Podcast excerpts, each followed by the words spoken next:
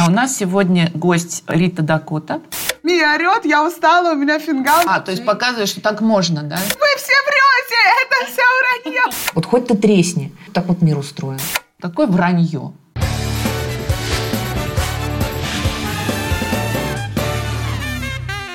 Обычный формат кухонный предполагает, во-первых, наличие еды, кстати говоря.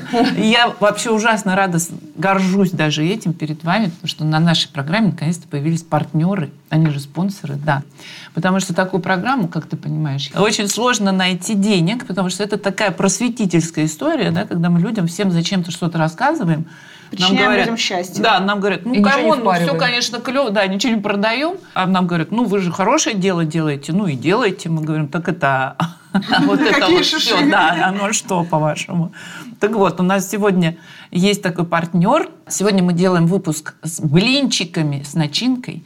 Блинчики с малиной и блинчики с мясом от нашего партнера сибирской коллекции. Блинчики эти выпекают вручную сначала, потому что не все могут нормально выпечь блинчики, да? Факт, у меня Вот руки из того места, где Ручками. плохо выпекаются блинчики.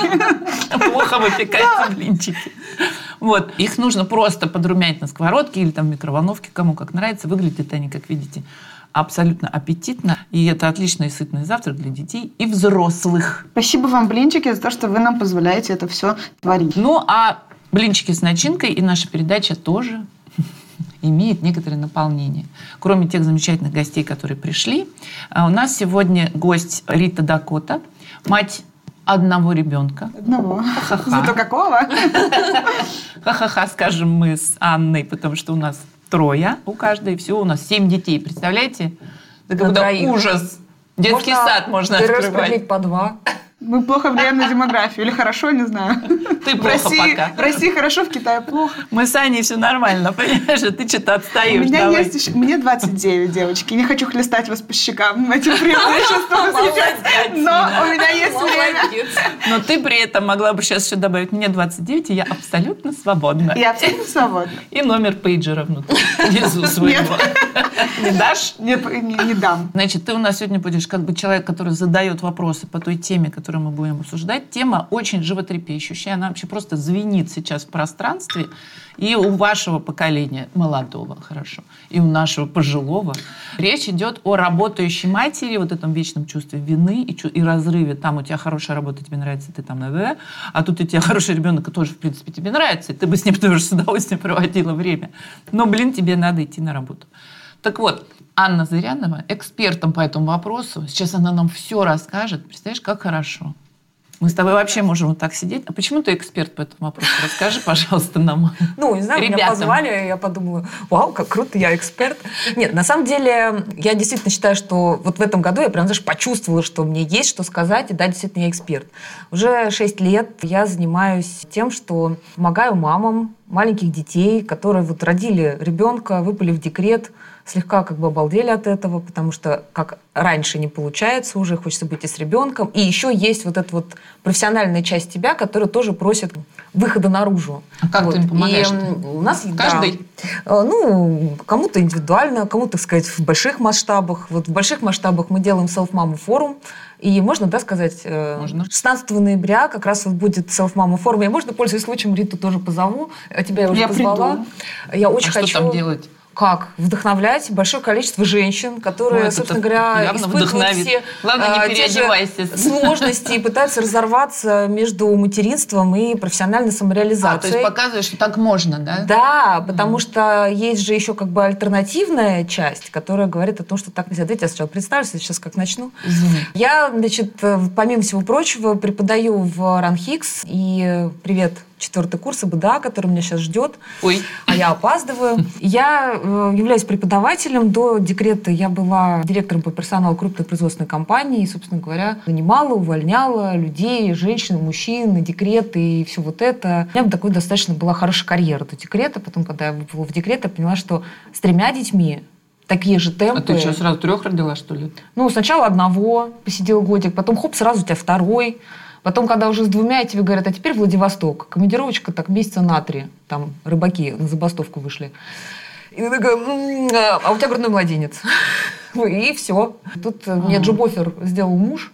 Вот, сказал, давай-ка ты, мать, сиди дома, расти детей. А я это люблю. И я подумала, боже, счастье какое. Я буду вот дома сидеть, наконец-то свершилось, так сказать, то, о чем говорили большевики. Вот оно, женское счастье. Милый рядом, не пьет, не курит, не бьет, зарплату домой приносит, детишки. Вот, все так как бы хорошо. И я как бы примерила на себя вот эту рамку, потому что она же нам обществом транслируется как вот правильная, да, то есть это вот главное предназначение, Счастливая там, мать. женщины, там, да, вот эта реклама подгузников, майонеза и вот это все, да? Да-да-да, счастливая семья. Вот, ты знаешь, то, что мы видим, то, что люди видят в рекламе, меня вот это всегда поражает. А это Вечно обман. счастливая мать, У меня такое было. счастливые дети, которые всегда сидят вот так и вот так делают. И ты даже не представляешь себе, а мать вообще-то не работает нигде, да, она в рекламе такая, она все время что-то готовит. И очень такая при этом хорошая. ухоженная, с идеальным маникюром, Да. укладкой. И, И, это улыбается. все, да, и, все время счастливая. А дети не- а дети не орут. Дети не орут, ты что, они милые, они дурачатся, такие хорошие, Да. прямо рождаются сразу Спят в от возрасте слов, засыпай 8 глазки. лет, понимаешь, такие сразу, и в школу. Такое вранье. сейчас, Да. И это накладывает отпечаток на некоторых матерей, которые думают, что там в Инстаграме же все живем сейчас, да? А в Инстаграме что в вашем творится? Да, у, ми- Позор. у меня, кстати, Ты хоть бы раз выложила Инстаграм- бы фотку свою вот такую. В смысле? Ты, ты на меня подписана вообще, Лазарева? Было, у меня одни вот такие вот фотки. У меня есть влог. Мои, мои подруги говорят, твой влог был создан, чтобы страшные люди не переживали, потому что на самом деле страшные все. Твой влог это демонстрирует. Мой влог как раз-таки про то, что там Мия орет, я устала, у меня фингал, мне ничего не получается.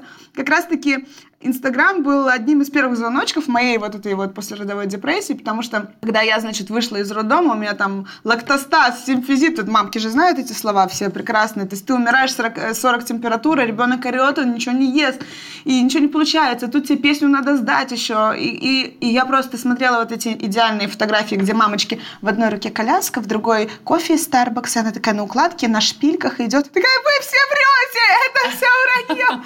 То есть у меня реально, хотя я вроде бы как бы блогер известный в Инстаграме, я знаю, что не всегда картинка соответствует действительности. Но из-за того, что я всегда топлю за честность, мне кажется, что у всех идеально, только у одной меня не получается. Что это значит, что я говно? Что Да. это при непременно моя вина, что у меня ничего не получается, что у меня болит, что у меня там вот это не, не так, что здесь не то. Вот, и Привет, я- чувство вины. и я на- начала грязнуть в чувстве вины.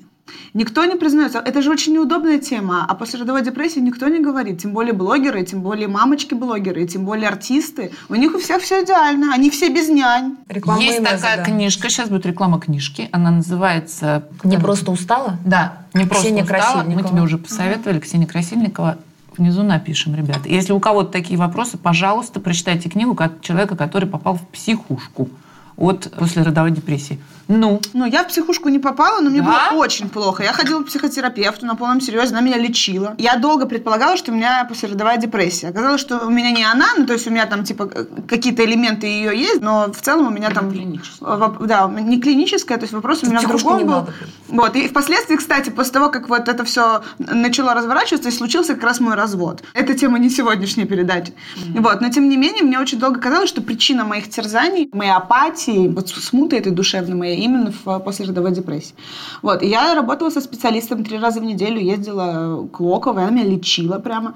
Вот, и это ж так стыдно об этом говорить. Я когда стала об Да. этом говорить открыто, в комментах случился холивар. То есть девочки говорили, ты такое смелая». есть, что ли? Оказывается, а у меня так же, вот мне так страшно. А я своего ребенка, мне кажется, не люблю. Я рыдаю каждый день от того, что я его не люблю. Что же я за человек такой? И случились просто там по пять тысяч комментариев. И на самом деле вот этот весь процесс, он породил как раз мой проект «Нежность», про который, я не знаю, кто-нибудь Скажи, знает. скажи. Нет, но я, я расскажу. В общем, мы сняли а, социальную большую работу как раз о работающих мамах, о чувстве вины, о том, как совмещать профессию. У меня в клипе там женщины мужских профессий, мы которые еще потом внизу еще и мамы. И мы, собственно, деньги со скачивания этой работы направили в приют, который на Таганке находится, домик для мам. И эта работа вообще на самом деле очень поменяла все. Она меня вылечила. Она вылечила огромное количество девочек, потому что они увидели, что у всех так оказывается. То есть, и они получили какую-то платформу, где, ну, то есть моя страница стала некой платформой, неким форумом. Как знаете, вот раньше было там ЖЖ, какие-то там форумы, можно чаты, поплакать, да? где можно прийти и получить поддержку, где девочки там писали, мне плохо, другая писала, а я это проходила, давайте посоветую. Успокойся. Приходила другая, говорила, а я психолог, давайте я по скайпу бесплатно поконсультирую. И то есть случилось просто какое-то комьюнити девчонок, которые обсуждали не как там, у ребенка новая коляска вот с каким-то приводом, а обсуждали обсуждали, ну, вот такие штуки. На самом деле это очень важно говорить об этом. Это очень важно иметь возможность экологичной какой-то обстановки, экологичной среды, Бережно. где можно об этом разговаривать. вот. Никто тебя Поэтому, не да, формируется как раз комьюнити, потому что э, Селфмама, собственно говоря, точно так же сформировалась. Да? История про то, что у меня была профессия, любимая работа. Ты этим занимался до детей, и это как бы ну, определенная часть тебя. И тут у тебя появляются как бы эти все части, они как бы так подвигаются, и туда вклинивается mm-hmm. такая тоже достаточно серьезная часть, которая называется «ты мать». И тебе хочется как бы и туда, потому что это же часть жизни. Да? Это делает меня счастливым человеком, это наполняет меня энергией. Да? И хочется и туда, и туда. А вот эта невозможность, плюс вот эта вот рамка общественная, да, что ты должна вписаться, как бы вот мама там из рекламы такая, майонеза. Такая, такая, да. Как бы я примерилась а эту рамку, так, мне было в ней очень некомфортно. Конечно. И я тоже считала, что я не такая, потому что я же должна как бы испытывать счастье материнства, да, есть такой тег в Инстаграме «Счастье материнства», там много веселого под ним, а я его не испытываю, значит, со мной что-то не так. И куда приходят женщины с такими вопросами? Они приходят к другим женщинам. И хорошо, если там как бы не процветает мизогиния, ты не скажешь, так ты сама дура виновата, надо больше было Что стараться. процветает? Ну, это когда одни женщины другим не помогают, а наоборот говорят, так тебе и надо. Как это называется? Мизогиния. Да, слово такое модное, ладно, ну, можно вырезать. Не, почему это просветительская передача?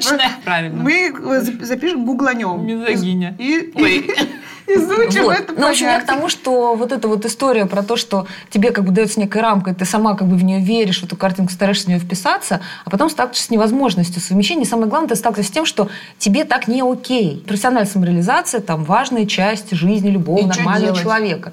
И вот как бы приходишь как бы другим мамам. Куда? У нас была там группа в социальных сетях, где там одновременно так получилось, что мы вышли в декрет все как с моими там коллегами по цеху одновременно. И мы там, значит, все это обсуждали. Сначала мы обсуждали также увлеченно, там, кого где найти людей, там, у кого какой завод на забастовку вышел. А сейчас мы, значит, обсуждали, кого какие подгузники надеть, и что делать, если на, прыщ на попе скочил. И там как раз вот мы решили в 2014 году, а давайте мы, как бы, ну, мы же тети как бы взрослые, как бы мы узнаем, как надо. Менеджер. Сейчас мы позовем, значит, экспертов, позовем, позовем других женщин, пусть они нам расскажут, как они, те, которые уже там, справились с этой вот дилеммой. Угу. И мы организовали Self-Mama форум. Мы думали, что придут э, наши подружки, там друзья друзей, там девочки из группы, ну там человек 150. И тут как бы 400 человек на площадке, тысяча в онлайне. 100 стульев. Приехал телек, у нас не хватает стульев. Мы такие, а, наверное, как бы мы говорим о чем-то, что очень востребовано в обществе. И мы, кстати, были первой площадкой, которая, в принципе, сделала детское пространство. То есть ты приходишь, а. и как бы вот наша же, все, вся наша городская среда, она так устроена, как будто у тебя нет детей. Угу. Сколько, четыре года назад появились съезды с тротуаров и платные парковки в Москве. Угу. А до этого я вот коляску выпихивала из подъезда, как бы вот стоит припаркованный автомобиль, ты не знаешь, с какой стороны как бы его объехать-то вообще. И все так вот устроено устроено. Мы решили сделать, как бы взорвать этот э, шаблон, сказали, к нам можно с детьми. Пожалуйста, младенцы в зал, как бы чуть постарше, вот, значит, вам няньки, бибиситеры, там, всякая эта детская движуха там Куча у нас есть всяких активностей, которые мастер-классы с удовольствием придут и все проведут. На мой взгляд, мы сделали стандарт определенный, потому mm-hmm. что сейчас любое детское мероприятие, неважно, его блогеры там делают или там mm-hmm. благотворительные фонды, оно обязательно, это уже маст такой в Москве, Слушай, сделать детское, детское пространство. Из, э, Понимаешь? Подружек говорит, блин, я хочу найти ресторан, где нет этой долбанной детской комнаты. Вот. Я хочу сидеть в тишине и романтике. Я да. хочу ничего этого так, знаешь, И это право, как бы, да, нет, ну, как okay, бы, okay перекосы, они, знаешь, всегда, всегда. мер разнообразен, надо, чтобы всем было как это Каждой Куда твари по паре.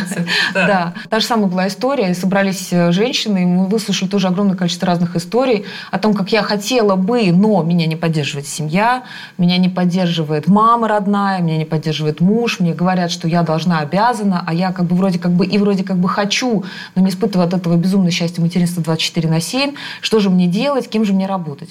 Вторая тема – это то, что это вот ну, про отношения с собой. Да? То есть mm-hmm. помогает тебе с собой, со своими сложными эмоциями разобраться разобраться. Потому что их много, а мы их как бы называем говорим, это нормально, так бывает, Вот, почитай Риту Дакоту, например. Ну, кстати, твой, твой ролик, да, ты что, мы его поставили, там мы прям вообще даже стучались в прошлом году, приходи к нам на форум, но, видать, мы Да, не смогли. Прочим, между прочим, Ой, слушай, ты знаешь, там всегда есть номер телефона. пиарщики с пиарщиками, они там э, как-то Ну, сложно коммуницируют. Я, Я помню, тебе что... напрямую написала, это бесполезно. Вот, и иногда это срабатывает, но вот в твоем случае не сработало. Я очень рада, так сказать, получить доступ к телу. Вот.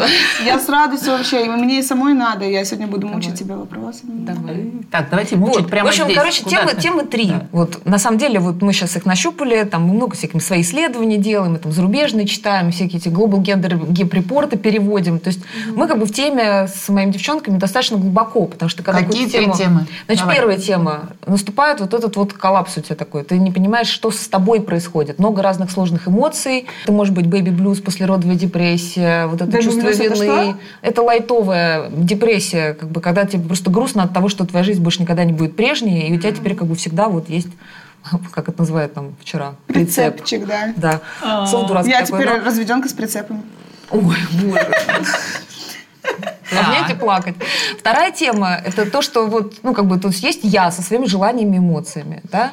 Есть я как мать. То есть моя вот эта материнская роль, она занимает достаточно большое серьезное место в моей жизни. И есть у многих женщин в нашей стране все-таки вот эта часть, которая связана с профессией и профессиональной самореализацией. И женщины хотят этого делать, но не имеют возможности. И, грубо говоря, там селфмам – это женщина, которая умудрилась как-то вот, знаешь, переместиться из красной зоны, где все, как бы, я не знаю, как это все пофиксить, в зеленую зону, где она уже знает как. И мы, собственно говоря, зовем очень разных экспертов на форум, чтобы помочь мамам значит, заглянуть как бы на ту сторону баррикад, что типа, девчонки, Тут нормально, есть свет в конце тоннеля. Но просто каждый путь каждой отдельной женщины, он к этому вот э, светлому будущему, он как бы уникален и индивидуален. Поэтому у нас там есть для тех, кто хочет понять, кто он. О, Вот очень распространенная тема этой серии «Я после декрета поняла, что я больше не хочу заниматься тем, чем я занималась». Отлично. Я хочу заниматься чем-то другим, а чем я не знаю. Потом дальше вот это вот стереотипное мышление, что я в декрете отупела, Хотя как бы есть чем крыть, как бы женщины в декрете не тупеют. У млекопитающих с потомством объем серовещества в головном мозге больше, мозг весит больше, крыса с потомством Хватит в лабиринте быстрее э, сыр, нежели крыса без потомства. То есть, грубо говоря, на самом деле на уровне биохимии мозга материнство, на уровне просто вот этих гормональных всех изменений биохимических, ну я не нейробиолог, поэтому как бы тут своими словами, да, запускает большое количество изменений, которые там запускают определенное развитие определенных когнитивных навыков. На пользу, Да? короче. Например, там, э, различать 150 сортов плача своего младенца. Да? А это же пригодится тебе, когда ты выйдешь А на работу. это и на будешь самом работать э, деле- штукатуром. А, ты знаешь, на самом деле, Тань, э, не совсем так. Когда у тебя возникает какой-то навык, в голове возникают устойчивые Нейронные связи. нейронные связи, да? Мы все Вот. знаем, что это Да, такое. уже, мне кажется, что уже все, даже я это знаю, поэтому да. Те же ровно нейронные связи у тебя задействованы, когда ты, в принципе, пытаешься понять эмоции другого человека. Ему не обязательно плакать, как будто он описался в подгузник. Да? Он просто выражает эмоции, а у тебя уже есть навык, потому что ты каждый день каждый божий день, я сейчас вспоминаю этот плач, несколько раз, я с перерывом там э, в несколько лет, ты тренируешься понимать, чего от тебя хочет недееспособный гражданин, который вот То есть мы все э, будем, э, и орет. Мы все будем в старости работать, у нас всегда найдется профессия, Да, девочки. а Мы это будем сиделками работать. Так нынче полезный и востребованный, сейчас тоже все там копи ломают на эту тему, эмоциональный интеллект. Да, когда ты умеешь понимать эмоции другого человека. Материнство развивает многозадачность, когда ты делаешь что-то тысяч дел одновременно, еще следишь, чтобы каша не убежала. Материнство развивает вот эту жизнестойкость, стрессоустойчивость, потому что когда там, у тебя ребенок падает, у тебя нет Ты не падаешь вслед за, варианта. вслед за ним. Да, ты не падаешь Ты вслед за ним, решаешь. потому что ну, как-то предусмотрено там, биологической какой-то программой, что ты заботишься об этом потомстве. И- Прокачивает ла- этот тайм-менеджмент, что. Тайм-менеджмент, да. Я научилась ты- вообще в да. целом планировать свою жизнь только с появлением ребенка. Ну, то То есть есть вот я- здесь вот у меня есть 45 минут, когда я могу там... Надо, чтобы Да, да, да, да. не, в- не в, са- не в фейсбучек потупить там, да, а вот как раз наконец-то. Вот. И по-хорошему, как бы ребенок с точки зрения там развития, да, как бы и такого апгрейда, и роста, на самом деле это тренинг, который всегда с тобой. Я знаю, меня очень ругают за Не эту всегда. фразу, потому что мне говорят, что ну, как можно ребенка, и вот это святое сравнивать там с, С как можно семью Рубика. можно сравнивать значит, с управлением там, и с менеджментом. Я говорю, ну, окей. Как бы, мне очень нравится просто эта метафора, потому что я действительно считаю, что материнство круто развивает. Но проблема в том, Да, почему вот женщина говорит, ну, а у меня было не так. Да потому что спать надо. Как бы это все как бы умножается на ноль, если ты не спишь по 8 часов каждую ночь. А если у тебя вот этот хронический недосып накапливается, он как бы обнуляет все эти твои приросшие когнитивные способности, и получается, что как бы ты вот эта вечно не выспавшаяся, все забывающая мать. Но это не потому, что ты ребенка родила, а потому что у тебя нет помощи и возможности нормально выспаться, позаботиться Это о себе. ты говоришь сейчас о физиологическом составляющем, да, Да. что еще происходит? Ну, хорошо, вот мы всем рассказали, значит, что это не страшно, что со всеми это было, что это все пройдет, типа там, а вот посмотри там на У Наташку. меня не прошло. Вот у меня ребенку два года. И у меня постоянно чувство вины. Я просто учусь с ним жить. Я с этим работаю. То есть я, я все понимаю, но меня все равно откатывает обратно. Потому что вот я сижу сейчас, я вроде бы делом занимаюсь, да, с прекрасными женщинами, как бы с просветительской передачей. Но я же могла это время прыгать на батутах. У меня Мия очень любит батуты. То А есть, ты как бы, любишь батуты? Нет, но я люблю Мию. это, это про любовь история. Мне классно, когда моему ребенку Это классно. не про любовь история, мы знаем, про что это Да. история. Это история про слияние. Ну, наверное, Ну да. и Ну, в история, общем, опять я- же, про стереотипы. Тебе кажется, что ты можешь только так показать любовь своему ребенку, потому что тебе где-то кто-то когда-то это объяснил. Я вот сама иногда не понимаю, откуда эти стереотипы в голове берутся. А Потому как они формируются? учили, наверное, Никто же мне на лекцию мне не читал, как правильно с детьми прыгать на батуте. Да? Но почему-то я, я в какой-то момент я просто себе разрешила. Если я не хочу играть сейчас, если мне не нравится, дети очень чувствуют фальш. Если ты вот это вот, натянув как на себя маску счастливой матери из рекламы майонеза, значит, пошла прыгать на этом батуте, а сама там, значит, список дел не сделанных, чтобы я могла сейчас в это время другого Да, сделать. Если ты из этого чёрт. не испытываешь кайфа, ребенок это считает. Они просто какие-то лакмусовые бумажки с Я люблю шестым чувством. Я не люблю, например, спать я люблю ребенком. играть, Ну вот у меня есть такая тема. Я помню, меня хейтили за это очень сильно. Типа, как так? У тебя ребенок, ему 4 месяца, он спит в своей комнате, а ты в своей с радионяней. Типа, как ты к нему встаешь? Но я подумала, что и правда, как-то, наверное, ребенку надо спать с, с кем-то взрослым, и поэтому я поселила няню туда. Сама- Радио. Да, нет, не радио, радио. настоящую няню, то есть в ту же комнату, просто в в свой Живую уголок, то няню. есть у ребенка свой уголок, у няни свой уголок, но для меня мой сон, это я защищаю свой сон. Это, наверное, вообще одна из немногих моих личных границ, которые у меня есть в целом, как у достаточно такого творческого, распыляющегося человека, вот есть мой сон. Я помню очень классная штука, мне как раз Оля Маркс, моя подружка, она сказала очень классную штуку, которая меня очень сильно вдохновила. Она говорит, меня раньше спрашивали, типа, ты же так много работаешь, ты же делаешь вот эту вот империю свою, у нее там фитнес-империя. Говорит, ты так мало времени проводишь с детьми, они постоянно с нянями, там, постоянно где-то что-то. Она говорит, я сначала отвечала, ну надо же чем-то жертвовать. А потом подумала, что это вранье, потому что жертва это когда ты отказываешься от чего-то, чего ты очень сильно хочешь, ради чего-то другого. Но я же не хочу так сильно проводить с детьми 24 на 7. То есть это никакая не жертва. И я И чё, она стала я- отвечать? я когда... Нет, так и стала отвечать, что она стала отвечать, типа, ты хорошая мама, я плохая, твоим детям повезло, моим нет. Ну, то есть... Тоже понимаешь, что крайности какие ужасные, Да что ну нас толкает шутки, общество. чувство юмора. Мгм. Вот. И я, в общем, когда поехала с ребенком в отпуск, опять же, с няней, с ребенком, мы поехали в двухкомнатный домик на берегу, и я отключила там себя от работы, ну, практически, то есть у меня какая-то оперативка осталась. Я думаю, вот сейчас я с ней точно буду спать в одной комнате, а няня в другой. И я прислушалась к себе и такая думаю, я не хочу. Я реально не хочу. Ну, то есть, неужели то, что я хочу спать одна, для меня так важно спать одной. Я просто кайфую, я там, у меня новая музыка приходит. Я, значит, там с крабами какими-то намазываюсь. Мне очень важен этот момент, вот, проводить Видишь, время с собой себе в кровати, со своими книгами, со своими медитациями, со своими благовониями, которые ребенку не очень, наверное, полезно вдыхать и прочее. И я весь этот отпуск в соседней комнате от ребенка и провела. И сейчас, когда я думаю, вот, я из-за работы не сплю с ребенком, я себя ловлю за хвост в этот момент, думаю, нет, я не сплю с ребенком, потому что я не хочу спать с ребенком. И от этого я не меньше ее люблю, или от этого она вряд ли чувствует, что я ее люблю меньше. Ну, то есть это просто вот такая опция в нашей семье. Вот. И то есть вот такие вот мелочи вроде бы, то есть ожидания общества, типа мама должна спать с ребенком, или мама должна проводить с ним там все время, выделять себе там два часа на работу. Но у меня в дне получается, что я провожу с ней полдня, а полдня выделяю на работу. А бывают такие случаи, когда я уже в тур на неделю, и я не провожу в неделю ни одного часа с И ребенком. от этого ты не перестаешь да. быть ее мамой. И не таскаю ее с собой в тур, потому что это Дальний Не-не-не-не, Восток, например, спасибо. какой-то там на автобусах между городами, но я же не изверг.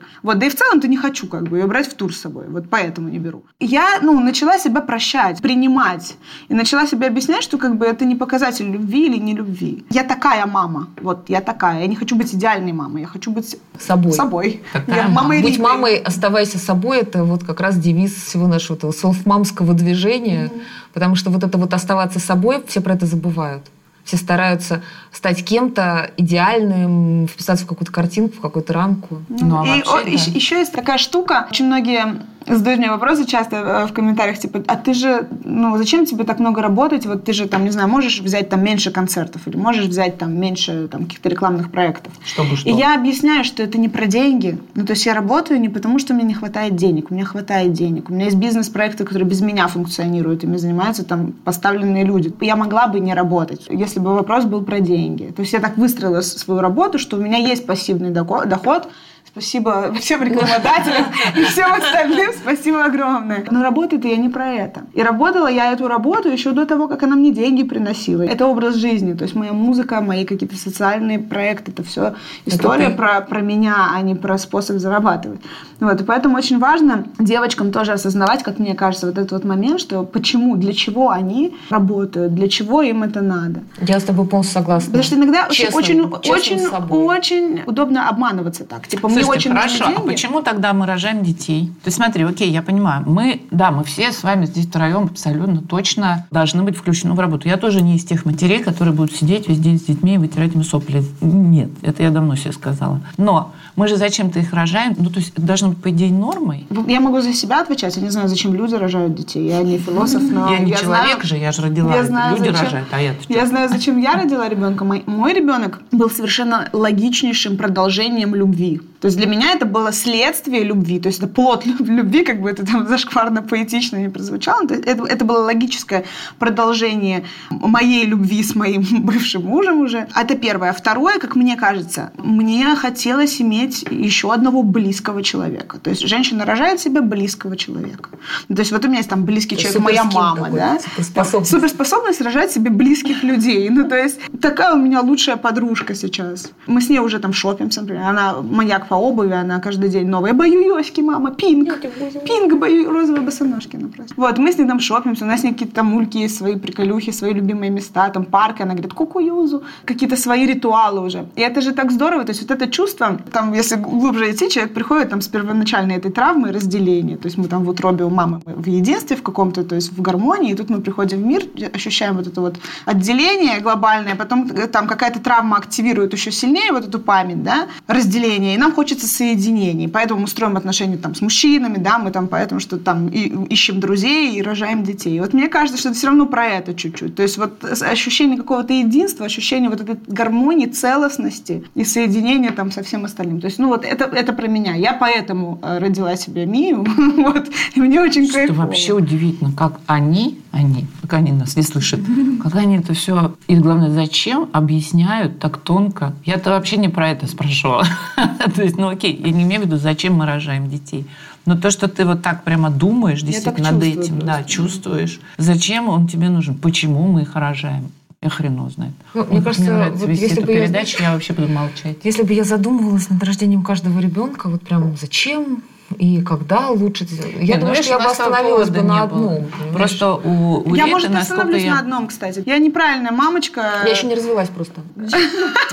Еще здесь ключевое было.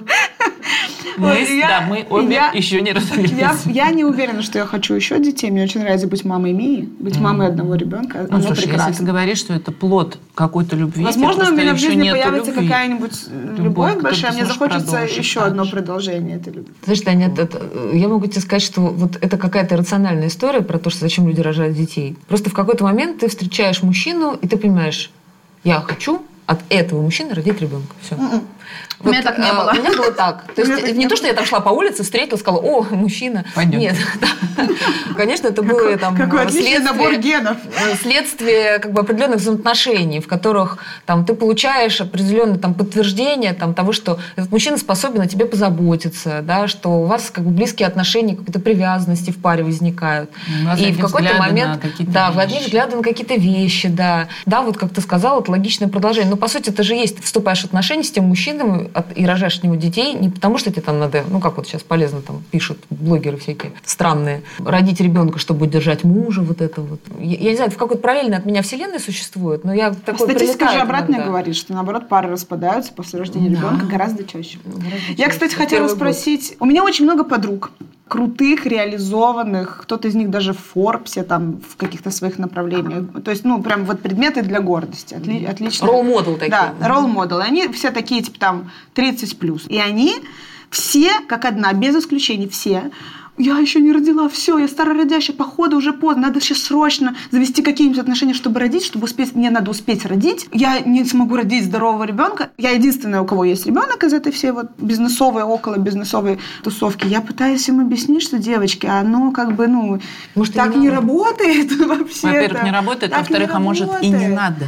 А они Это все, же у тоже- них подергивается левый глаз на эту тему, что вот они, значит, не раскрылись, не реализовались. Свое предназначение там глобально человеческое, женское не выполнили. И вот они себя очень гнобят за это. Хотя некоторые из них прям, ну вот очевидно, не сильно-то и хотят детей. Вот. Ну, Но очень боятся, да. очень боятся, типа, не родить и пожалеть впоследствии. То есть боятся пожалеть впоследствии о том, что не родили сейчас. То есть какая-то странная такая косая схема. Что ты думаешь на этот счет по поводу того, что надо, старородящие Слушай, плохо? Я, я считаю, что мир очень разнообразен, настолько, насколько даже иногда нам сложно себе представить. Ну почему девочки И- вот эти мои Ну, успешные что так это, переживают? Потому что это те же Потому самые стереотипы, Давление понимаешь? Типа общества надо. беспредельно. Да, и мы даже этого не осознаем.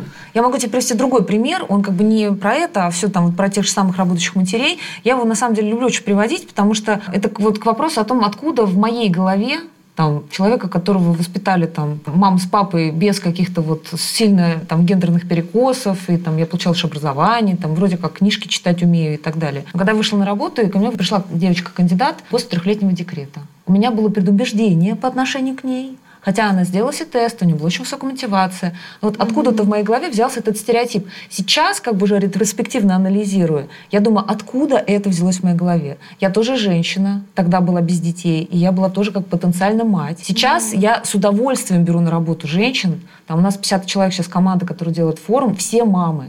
Просто по-другому организована немножко работа. К слову, в Швеции и в Корее же обязательный декрет у мужчин тоже. То есть ты можешь его не брать, но У тогда... нас, Во многих нет, у нас законодательно ты можешь взять, хоть бабушка может взять декрет. Да? Ну, то есть называется это отпуск по уходу за ребенком до полутора лет и отпуск по уходу за ребенком до трех лет.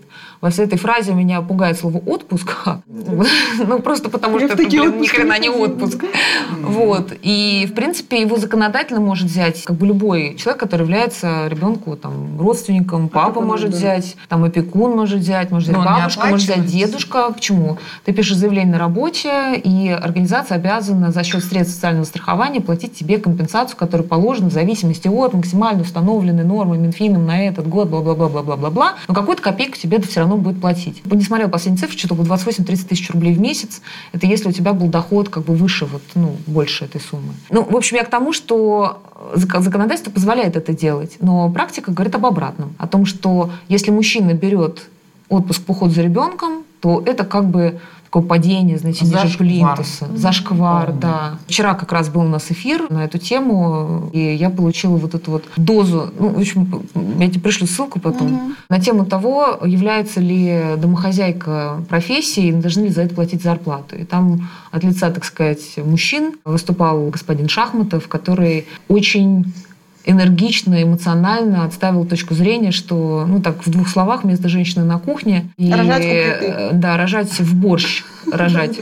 Некоторые в воду рожают, некоторые в борщ тоже можно. да. Передо мной разверзлись просто, знаешь, такие ворота в мракобесие. То есть я понимаю, что я существую в своем каком-то маленьком рафинированном мирке, в котором как бы меня Женщина окружают люди, право, да, которые работать. разделяют мои взгляды. В маму приходят и присоединяются там на форум к нам приходят. Женщины, у которых есть вот проблемы вот это, да, как мне совместить несовместимое, кем мне работать после декрета, какую мне профессию найти, чтобы она была совместима с материнством, а какие мне шаги сделать. И то, с чем я сталкиваюсь, что надо вот так всех взять за ручку и вот так вот просто за ручку вести. По плечу похлопать и говорить, все получится, ты справишься. Если бы у нас в обществе это можно было сделать самостоятельно, типа открыла книжку, типа как жить после декрета. Все прочитала, по инструкции все выполнила и пошла сделала.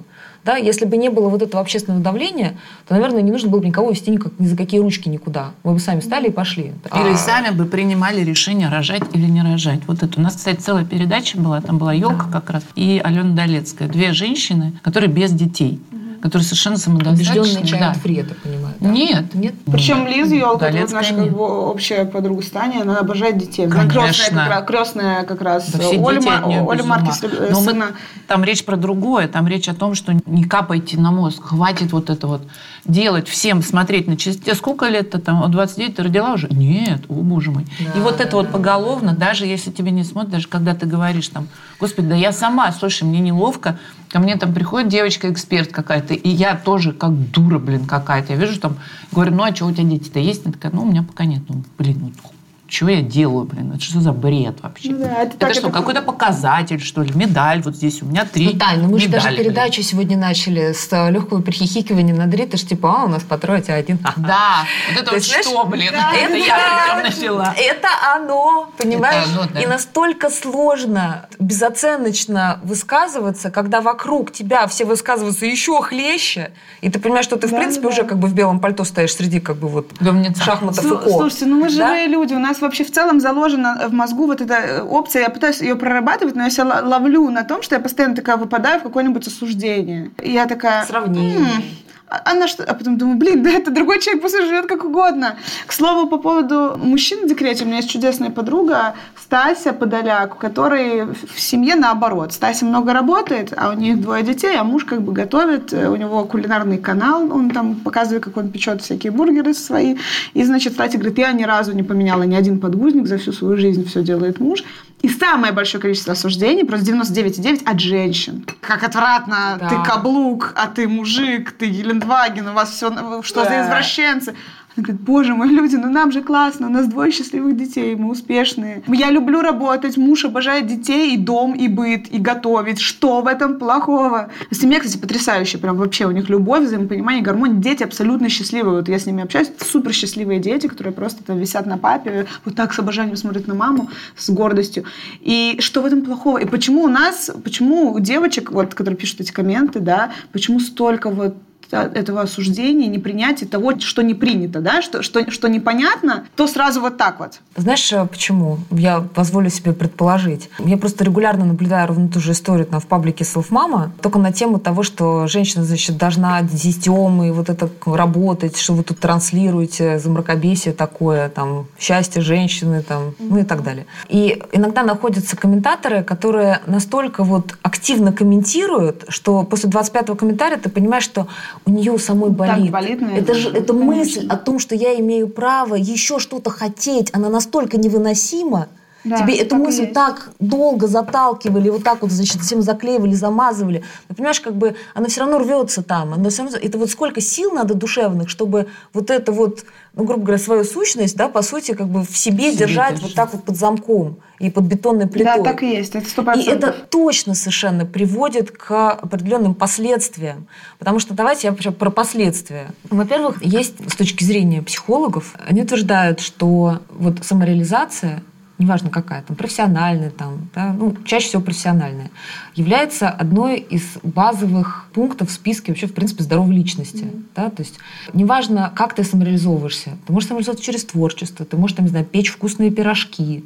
Там, А то есть что ты делаешь что-то, что тебя там... самореализация? Что тебя ну, что? в современном Прет? мире, да, но в современном мире, когда мы получаем высшее образование, нам рассказывают о том, что ценность знаний достаточно высока, о том, что мы постоянно чему-то учимся новому, там как-то мы развиваемся, так или иначе у большинства там, думающего населения с высшим образованием самореализация происходит через профессию. Вот хоть ты тресни. Так вот мир устроен. И И, это, самореализация принципе, является одним из пунктов, который просто маст для здоровой личности. Если говорить там про последствия, вот это же не только там, окей, там первая часть это самореализация, когда работа должна тебе приносить удовольствие. И когда у тебя появляется ребенок, все, что дальше происходит в твоей жизни, ты как бы соизмеряешь с тем, что у тебя вот ребенок. Я очень много слышала историй там, от участниц форума, от спикеров, которые говорят, что я поняла, что я не хочу больше тратить 8 часов на эту работу, потому что я вдруг после декрета вышла и поняла, что я занимаюсь такой фигней, я хочу другим заниматься. И начинается вот этот мыслительный процесс. Есть с чем Если я отрываюсь там, на ценности 8 случается. часов в день от ребенка,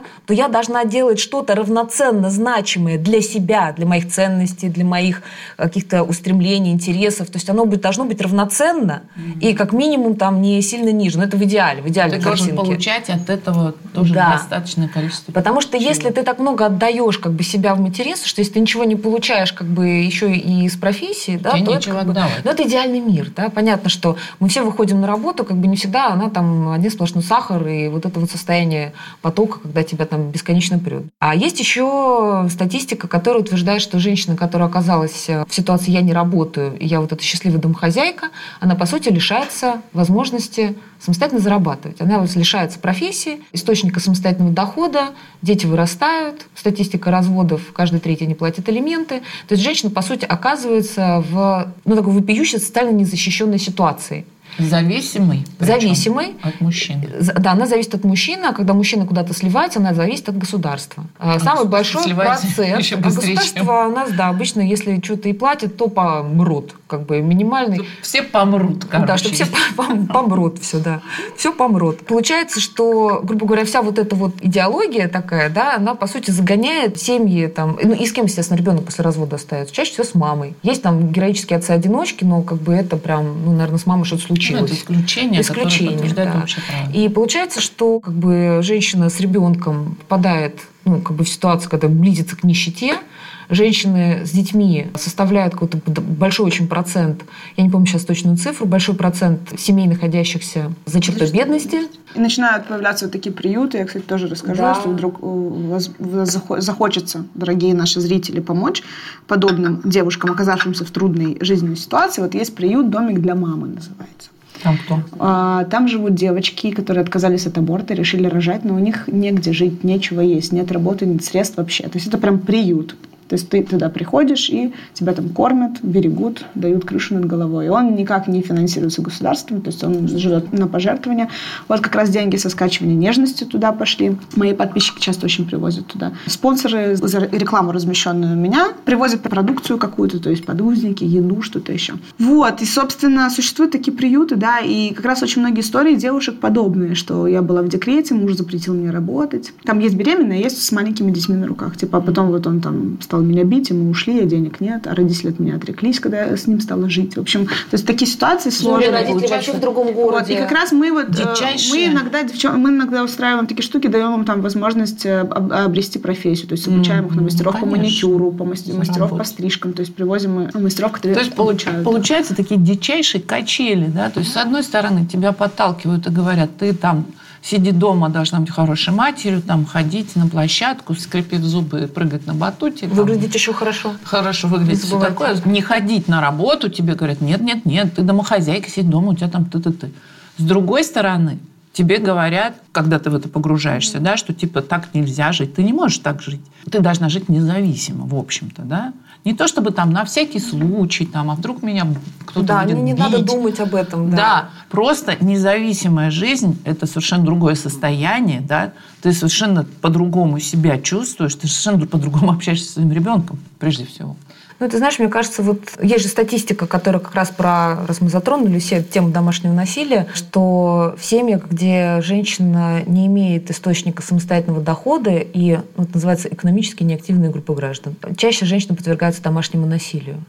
И не Потому что ей некуда уйти. Потому, да, потому что некуда уйти, и там ситуация закручивается таким образом, что на тебе как бы быт и дети, это сжирает там 20 часов в сутки, там 4 тебе на сон, и вроде как бы и мужчины говорят, не, ну ты, пожалуйста, 40 розовых кустов, и пока не подметут, подметать дорожки тут, а потом, конечно, на бал можно поехать. Да? То есть ты когда все сделаешь, организуй мне все, а потом можешь Идешь идти работать. Но это невозможно, потому что то, что делает женщина там внутри семьи по обеспечению там быта, там, я пока детей всех записала в садики, школы, секции, заявление, договор заполнил, бла-бла-бла, я на первый день недели сентября просто ничего не планирую. Мне, знаете, Потому очень- что просто в- это очень много времени жрет. Мне очень э, нравятся вопросы в интервью постоянно. У меня там много съемок интервью случается. Все говорят, вы такой пример вдохновляющей, работающей мамы. Расскажите ваши секреты. Я говорю, очень легкий секрет. Няня. Да. Они говорят, а еще? Не, они говорят, нет, ну расскажите там лайфхаки по тайм-менеджменту. Я говорю, никаких. Единственный лайфхак – няня. У меня офигенная няня, которая еще мне мои молочные первого зубы дня. Мне мои молочные зубы вырывало, когда я была маленькой, там мои заклеивала э, коленки, да, это... Ну, Зубы заклеивала, вырывала и заклеивала. Заклеила разбитые коленки. То есть мне повезло, это моя вторая мама, можно так сказать. Наша соседка по личной клетке с моих двух лет. Да, Мамина да, это близкая это подруга. очень важно. И А как- и- и все так наоборот. разочаровываются, говорят, в смысле, а какие-то секретики там волшебные, там Да, э, пленеры какие-нибудь да. там, журналы эти, какие-то там, Списки может быть, дел, да. да, чек-листы какие-то. Может, поделитесь секретом? Говорю, никакого секрета нет. Хорошая няня, все. Планирование и, делегирование. Это да. просто, это, да, это естественный процесс, правда. То есть я взяла там на работу дополнительно помощника, чтобы она помогала мне там разгребать, и по дому, по ребенку дополнительно помощника, который помогала мне разгребать там. Все, это единственный лайфхак успешной работающей мамы. Никакой в этом нет магии. И чувство Просто вины при этом не должно быть вообще. Но оно есть. У меня оно есть. Я, все равно, я работаю с ним, это постоянно. Ребят, надо работать, значит. Рит, оно никуда не денется. Чувство вины, на самом деле, это же лакмусовая бумажка, которая периодически тебе сигнализирует, когда ты там где-то куда-то не в ту сторону побежал, такой алярм, алярм. Вопрос Да. просто в том, чтобы научиться его осознавать и отделять вот это деструктивное чувство вины, которое тебя вот так вот по спирали засасывает вот в эту вот пучину «я плохая», а там дальше тебе там эмоциональное выгорание, депрессия и как бы и снизу еще постучали. Короче, может быть, ты а успокоишься. как бы У меня в свое время было две няни на двоих детей. Просто две няни. То есть я еще тот. Так что можно и так. Ну да, я помню, я такого. как-то п- пришла с ребенком на занятия, а младший у меня тогда был грудным, старший вообще не помню, где был. Ну, в общем, неважно. И я пришла, смотрю, малыш ползет, мама там такая вся в мыле, значит, э, девочку отвела, и вот, значит, малыш ползает, и я так сочувственно говорю, ой, говорю, а сколько? Ну, вот этот вот стандартный такой мамский такой треп, такой смолток. Она говорит, да, вот, типа, я говорю, вот, у меня тоже такой малыш. Она говорит, а где он сейчас? Я говорю, ну, дома с няней. С няней. И развернулась и пошла. Понятно. Тема бесконечная. Я ужасно счастлива, что мы ее в такой свободной форме, вот так очень тараторя. Вы прям... Не я знаю, что я быстро говорю, черт. Но я не знала, что кроме меня еще кто-то быстро говорит. Это очень классно. Ну, конечно, мы сейчас дали, прежде всего, людям надежду, что так, а что, так можно было? Можно, можно. Все, Так что у мы всех. говорим, так у всех, это нормально. Но я думаю, что нам нужно будет еще какую-то следующую передачу отдельно про то, как, что с этим делать, как помогать, какие, опять же, кроме няни, лайфхаки, а никаких. А, ну, значит, не будем делать следующую передачу. Нет, есть лайфхаки, на самом деле. Но мы, наверное, не успеем уже просто. Ну, давай вкратце, ну, хоть один скажи.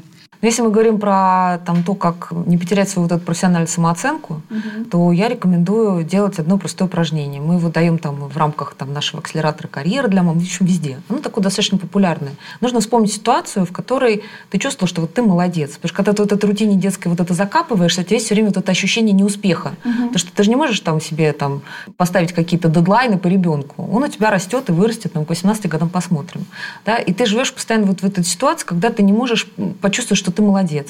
Вот надо сесть и выписать на бумажку, ну, я рекомендую 10. Обычно все выписывают 3, а потом начинает мозг скрипеть и выписывают 10. Ситуаций, в которых вы чувствовали себя успешными. И дальше эту ситуацию разложить. В чем состоялась ситуация? Да? В чем была моя задача? Вот я должна была что сделать? Там, успокоить ребенка, который не хочет надевать там, валенки, а хочет надеть ласты зимой. Неважно. Да, любая ситуация. Дальше. Что конкретно я сделала? То есть прям проанализировать пошагово. Да, не просто вот, ну, я, Я ему сказала, или я там, я ему, подышала, да, я там что пришла в конкретно сделала? Я отвлекла. там да, отвлекла, там, сделала так, так, так, сяк. И к чему это в результате привело? И вот эти ситуации, их надо как бы приучить Себя. себя прислушиваться и вот эти ситуации складывать в свою копилку опыта, потому что перечитывая эти ситуации в минуту вот этой вот тоски и грусти, когда тебе кажется, что ты зарылась там в какашках и подгузниках и никогда не выйдешь на работу, перечитывать их и вспоминать, насколько ты реально крутая, потому что вот это все, оно потом очень легко переводится на язык рынка труда, пишется резюме, тренируется подготовка к собеседованию, ты идешь и HR рассказываешь, как ты менеджеришь расписание одного, второго, третьего ребенка, мужа, закупку продуктов, это логистика называется закупочная, А вот это вот пятое, десятое, да, и тебя берут на работу, потому что ты на самом деле, пока была матерью и заботилась о своей семье и детях, ты на самом деле не в отпуске была и не тупела в декрете, а ты прокачивала огромное количество важных навыков, но проблема в том, что женщины, а, их не видят, привет стереотипам, и, б, не умеют перевести вот это вот, что я умею делать, на язык, понятный рынку труда, чтобы это все вписать, резюме, на работу пошла. Вот в этом я вижу сложность. Отлично. Так, закончим, потому что у меня уже башка пухнет. Нет, пухнет от количества как бы мыслей, которые нужно там сесть, знаешь, немножко так это утопить. Пожалуйста, дорогие друзья, мы на нашей передаче дарим книжки. Книга лучший подарок. Пожалуйста, в партнерстве с ребенком, как слышать друг друга и вместе находить решение. Прекрасно. А тебе зачем-то книга, как дать ребенку все без денег и связей. Прекрасно, я младшему отдам. Как дать ребенку все. Да, да. Эти все книги, мы про них обязательно напишем внизу у нас. Спасибо за то, что вы пришли, спасибо за то, что вы поделились, спасибо за то, что вы делаете. Ты молодец, ты молодец. Все Спасибо большое, что позвала. Спасибо. Знакомила хотя бы.